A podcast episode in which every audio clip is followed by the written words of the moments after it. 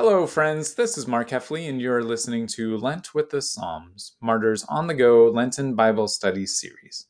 Hopefully, the series has given you some food for your prayers. Today, for the third Sunday of Lent, we're going to dive into Psalm 95. Now, in case this is your first time listening, we've been going through the upcoming Sunday Psalm. And while the church only gives us part of each Psalm, I'll be going through the whole thing and in Mass, we hear the NAB or the New American Bible Translation. I'll be using both the NAB and the ESV, or the English Standard Version translations. But comparing multiple translations can actually be quite fruitful, so if you have another one at home, don't be afraid to crack it open. Okay, so let's open up to Psalm 95. This poem is much like our psalm from last week, Psalm 33. Both psalms begin with a call to praise God and then continue to give reasons for doing this. But you might have noticed a slight difference in emphasis between the two. Whereas Psalm 33 highlighted God as trustworthy creator and providential provider, Psalm 95 highlights God as the great king. Another unique feature of our psalm this week is the shift in tone that occurs about halfway through.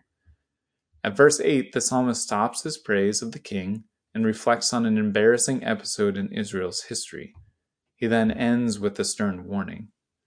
While some of the Psalms can be neatly classified as prayers of repentance or of rejoicing or petition, this psalm seems to blur the lines between praise and moral exhortation. Okay, so now that we've caught a bird's eye glance of Psalm 95, let's move in for a closer look. As pointed out already, our psalm has two major movements. The first, verses 1 through 7, is a call to praise God, along with reasons for praising.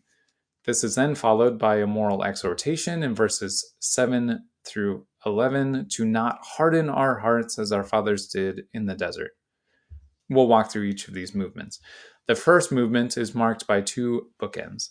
The first verse declares with an urgency that doesn't quite come across in English come, or move, or let's go, let's sing to the Lord.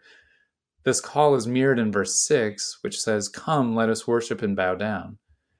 The come here in verse 6 has also been translated as enter. You can take a look at the revised edition of the New American Bible, which in turn makes this verse mirror the last verse where we hear God pronounce his negative judgment they shall not enter my rest. Now we'll get to this shortly, but first let's look at what's between these bookends. In between the two calls to worship are seven invitations.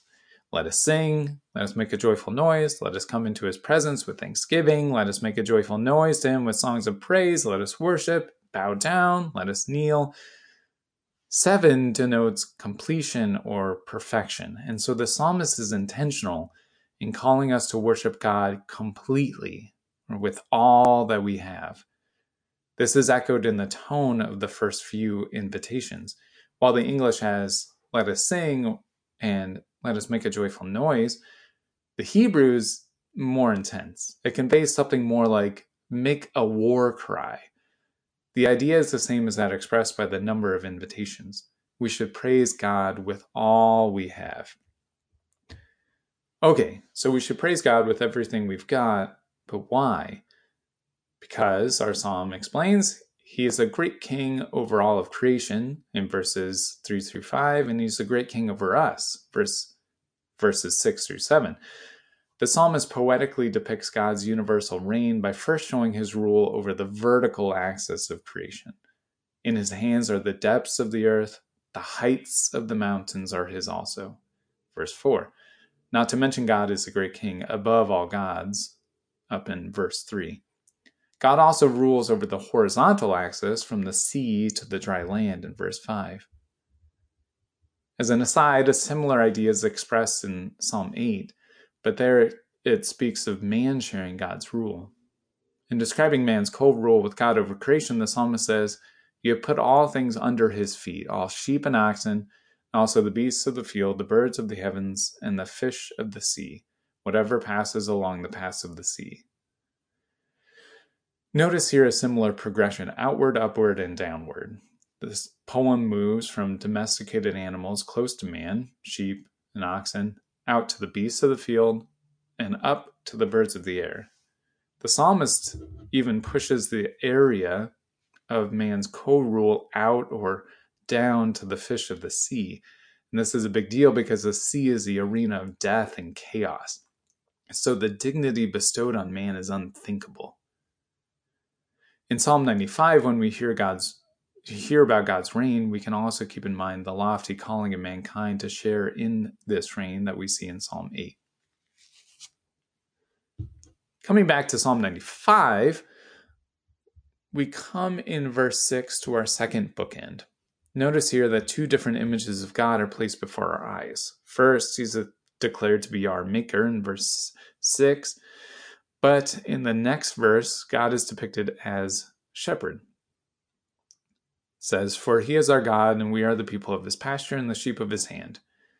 When read together with the earlier verses, when God is depicted as king, it can appear that the psalmist is simply giving us multiple images of God, but this isn't quite correct. The psalmist here only gives us two images of God king and creator. In the ancient Near East, which would include Egypt, Babylon, Assyria, and Israel, kings were poetically referred to as shepherds who watch over their sheep and bring them to pasture. This is seen in multiple places in the Old Testament, is taken up by Jesus in the Gospel when he describes himself as the Good Shepherd. You can check out John 10, verse 11. By referring to God as our shepherd, our psalm is stating again that he is our great king. And God is our great king because he is the creator, for one thing, but also because he's our providential provider. This theme, along with the requisite moral demand it places on his people, is taken up in the second movement of our psalm. Okay, so the second movement, which is verses 7 through 11, is a stern warning to not harden our hearts as your fathers did in the desert at Meribah and Massah. Quick note we as Christians can speak of the Israelites as our fathers because in Christ we have joined the family of God. You can take a look at 1 Corinthians chapter 10 verse 1 where Paul simply takes for granted that Gentile Christians have the Jewish patriarchs as their fathers. Now this is a pretty big deal, but we don't have time to unpack it here. What in the world happened at Meribah and Massah? Well, we hear the story in our first reading from Exodus. As the story goes, the Israelites are thirsty in the desert and start to complain, which is completely understandable, but they go too far and call into doubt both the goodness of their liberation from Egypt as well as God's continued presence with them. Is the Lord in our midst or not? This is the crux of the issue. The Israelites, who just witnessed all of God's wonders in Egypt and who ate the bread from heaven, they reject God. Okay, so that's the story in a nutshell how does it relate to our psalm? Take a look again at verse 6. I mentioned above that come can also be read as enter, in which case this verse would mirror the final verse, they shall not enter. The first movement of the psalm is one of coming into God's presence. As we come into God's presence, we recognize that this intimacy with God carries with it certain demands for our loyalty, much like entering a dating or marriage relationship carries with it certain expectations. The Israelites were brought into a dating relationship, so to speak, with God, and yet many were unfaithful. We are in a similar position, and this is precisely what our second reading from Romans is talking about. In the fifth chapter of Romans, Paul explains that Christ died for us, and in doing so brought about peace between us and God. Additionally, we now have the Holy Spirit poured out into our hearts. We are now in a very similar position to those Israelites freed from Egypt. We've been freed from sin. God is dwelling in our midst, in us even, and yet we can be tempted to lose hope, to lose our confidence in God. And so our psalm warns us and say, Today, if you hear his voice, do not harden your hearts. This is speaking literally of today. Every day has its own causes for joy, as well as temptations, struggles, and sufferings. Sometimes we can be tempted to doubt God's goodness and His presence in our lives, or as our psalm says, we can be tempted to go astray in our hearts. Verse 10.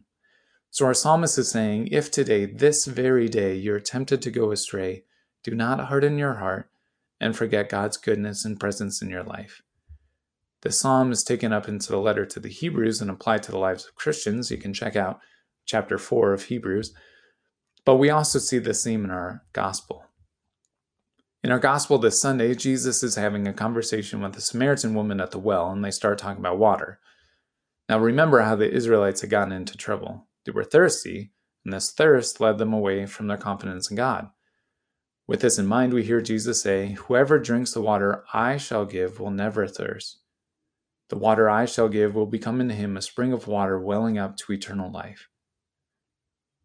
Though this can be incredibly hard, our psalm calls us to turn in confidence to Jesus in our times of thirsting.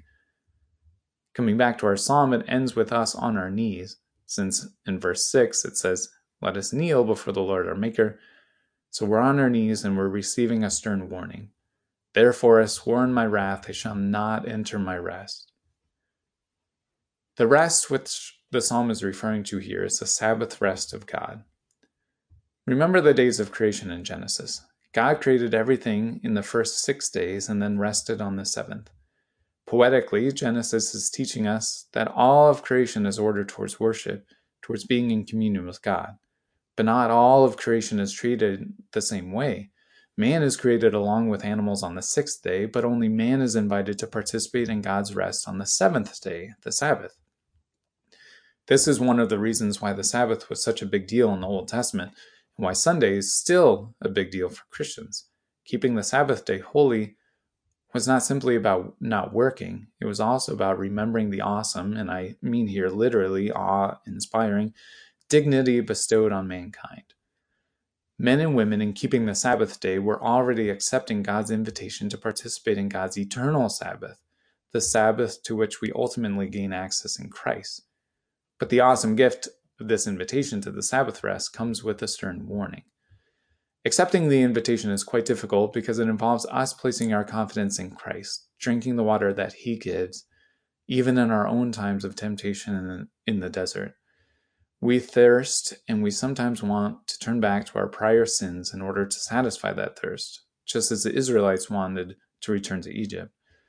But to do so is to reject the water offered in Christ, is to reject the invitation to enter into the Sabbath rest of God. And so the psalm calls us to praise God. It leads us into his presence. It places us, at least spiritually, on our knees, and it calls to mind the failing of our fathers. We hear the invitation and we acknowledge the stakes involved. This Lent is a time for us in the desert where we can choose each day to turn away from Egypt, our past sins, and turn to the water Christ gives. It's a time for us to say, as we do in the refrain, If today you hear his voice, harden not your hearts.